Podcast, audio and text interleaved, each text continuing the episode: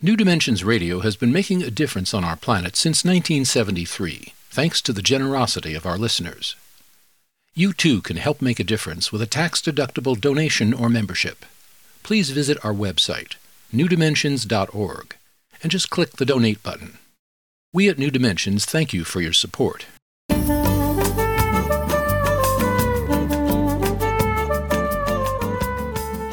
Hello, I'm Justine Willis Toms. Today I'm hosting Brenda Peterson.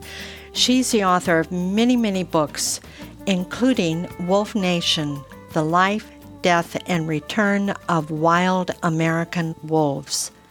Brenda, welcome to the New Dimensions Cafe. Delighted. I'm delighted to have you. Now, I would like to ask you I know that you've been studying wolves and researching wolves and going out and actually seeing them. And it's an amazing, decades long endeavor on your part. And I want to start off with something. You were invited to speak at a conference by the Center of the American West. And you quoted someone, and I would love for you to share that quote with us today. She's a wonderful historian, Patricia Nelson Limerick. And she uh, was uh, the moderator of the panel that I was on, and she asked this question What do you think the most astonishing thing that's happened in the past 100 years? If you could go back and talk to people from 100 years ago and ask them, What's the most astonishing thing right now? They would not say an airplane, they would not say technology or all of our you know, computers. They would say that it's the fact that wild animals have lawyers they have advocates. They have people who speak for wolves or speak for whales or speak for grizzlies. And that is an amazing thing.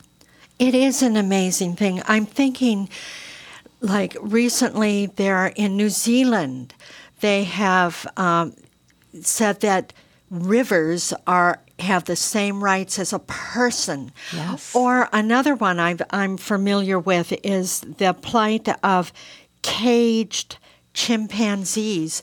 There are lawyers advocating habeas corpus yes. for them that yes. they have rights not to be enclosed in that way that or that the Supreme Court has advocated that dogs are sentient beings. Yes. So you're mostly looking at wolves right now. Yes. And, and also, I know whales and dolphins, and I know you're interested in so many species. But right now, wolves. So, say something about that kind of advocacy. It's the idea that the intrinsic value of a creature extends beyond the human, meaning that if a wolf helps manage an ecosystem, in fact, much better than humans, why wouldn't that wolf have rights?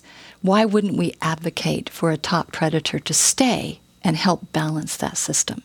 There's the Great Ape Project. There's the idea that scientists have proven there's sentience, that, you know, dolphins and chimpanzees are aware of self, which we only thought humans were. Even gray parrots. Even gray parrots. Yes.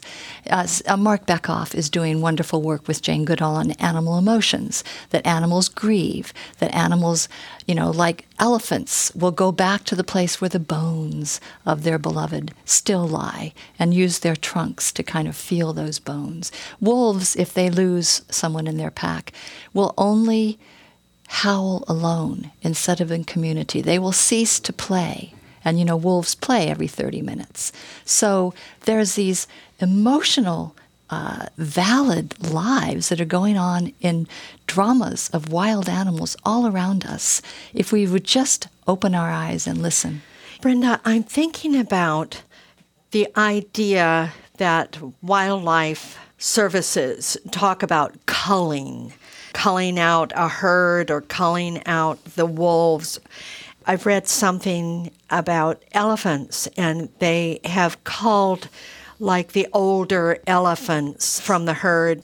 And what they're finding is that the whole society of the elephant, the whole herd, then starts to fall apart because they were learning that there's a kind of wisdom that the older members of a herd, and this may be also true of, of wolves in their pack, yes. that they need that guidance of the elders. Yes, there's wonderful new cutting edge research that you can see on my website, and you know, Center for Biological Diversity has that up. That they've discovered that culling or killing wolves actually increases predation of livestock. So, all of these wolf hunts that people want to go back to, all of the stuff where people think, well, if we just kill a couple of wolves, it'll help get rid of them. In fact, if you kill, say, the breeding female, then you destabilize the juveniles. They don't know how to hunt, they don't know where to hunt. They might decide to go after livestock instead of deer. So, it's an absolute backwards way to have wildlife management. But it's really cutting edge paradigm shifts that we're looking at here. And we're asking then for huge attitude shifts. So, always, oh. always. It's always about us learning a different way of seeing the natural world. So to move our viewpoint away from serve me, fix me, exist only for me. It's a very unsustainable way of living. And if we look at all the other animals who are also here balancing ecosystems with us, and we destroy them because we think they're competition instead of helpmates or partners, we will doom ourselves. Some scientists have actually said to me, sotto voce, you know, in studying wolves, I've learned how to be a better mother. Many, many women are studying wolves. Amaroq Weiss, Cristina Eisenberg, the young woman Kids for Wolves, Story Warren. I write about this in Wolf Nation. They are studying wolves and they bring this whole new matriarchal balance of genders attitude toward other species. And they're seeing amazing things like the babysitter wolves, or the fact that alpha female and alpha male, or they call them the breeding pair, have equal power in the family. They actually have more power in their families than humans seem to these days. I know that some years ago, you had a big surprise in your life. You were down in New Mexico and it, just something surprising happened for you. Yeah, I'd love for you to share that story. So I was teaching at Arizona State University and I was writing a novel about the Hopis. So I was spending a lot of times out on the deserts. And I got lost on the Navajo reservation, terribly directionally impaired, lost. And I ended up in this old trading post. The minute I walked in, I had my first and only migraine. Flashing lights, a terrible pain. And it seemed to be coming from a glass counter that was full of trinkets. And I went over there and I just said, There's something here. And the woman looked at me for the first time with a kind of, Oh. And was she Navajo? She was Navajo. And she looked at me and she said, What do you mean? And I said, I'm feeling so much pain. There is, it's coming from here and she picked up these kind of, you know, very inexpensive earrings and things and picked up this velvet case, and underneath was this museum quality necklace that I'd only seen in places like the Smithsonian. And I gasped, but the minute I saw it, the pain went away. And she looked at me and she picked it up and she handed it to me and she put it in my hand. And it felt like heat lightning in my hands. I was terrified. And she said, It is awake. It needs to go with you. You may need the protection. And I looked at it and felt it, and there were wolf teeth on that necklace. It was a 1921 necklace, and I looked at those little, well, they're not so little, those wolf fangs that were kind of veined and adorned the necklace. And I handed it back and I said, No, no, I don't know anything about wolves. I mean, I, I was raised on a national forest and all of that, but I don't think I'm worthy of this. And I'm certainly not going to take it from you.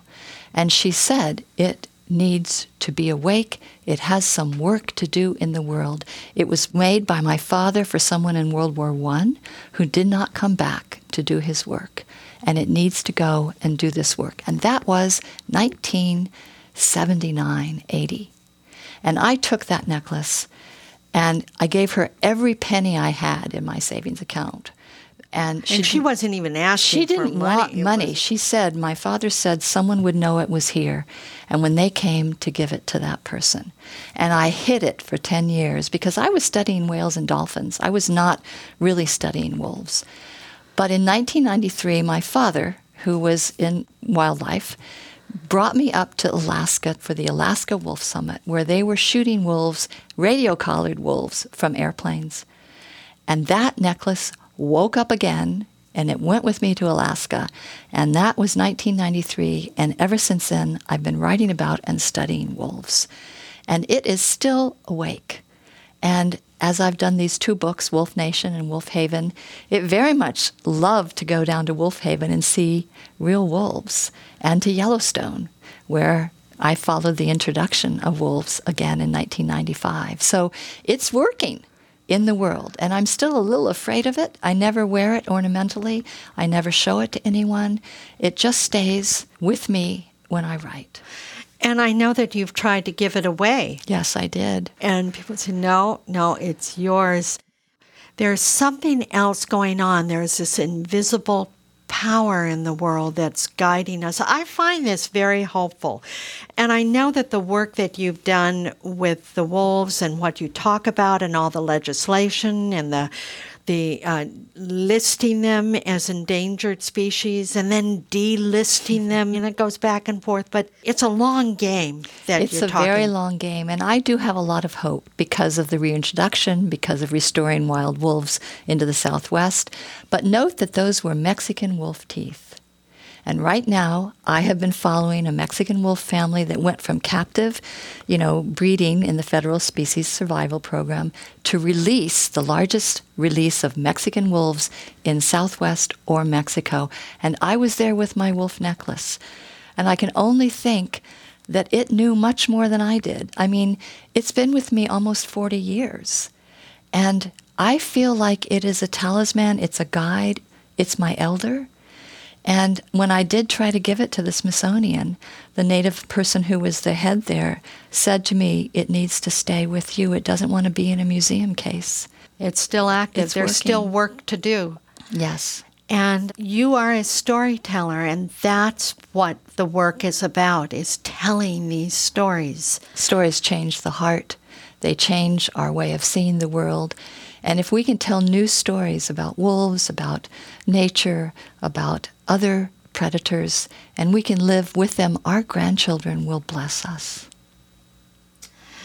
Brenda, I know we have so much more to say, but I just want to recommend that people look at the two books that you put together Wolf Haven, which has beautiful, beautiful photographs, and you've written the text around those photographs, and your book Wolf Nation The Life, Death, and Return of Wild American Wolves. I highly recommend them both to people, and they can go to your website as well, BrendaPetersonBooks.com. Or they can go to the New Dimensions website, newdimensions.org, to find out more information. Thank you so much for being part of the New Dimensions Cafe today. Always my pleasure. Thank you.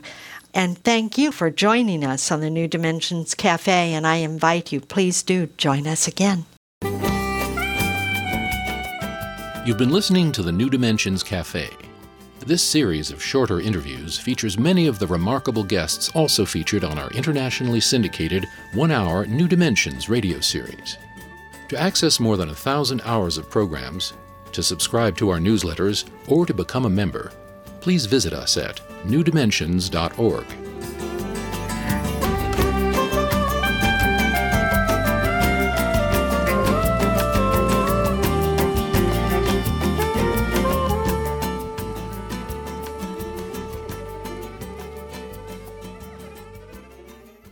New Dimensions Radio has been making a difference on our planet since 1973, thanks to the generosity of our listeners. You too can help make a difference with a tax-deductible donation or membership. Please visit our website, newdimensions.org, and just click the Donate button. We at New Dimensions thank you for your support.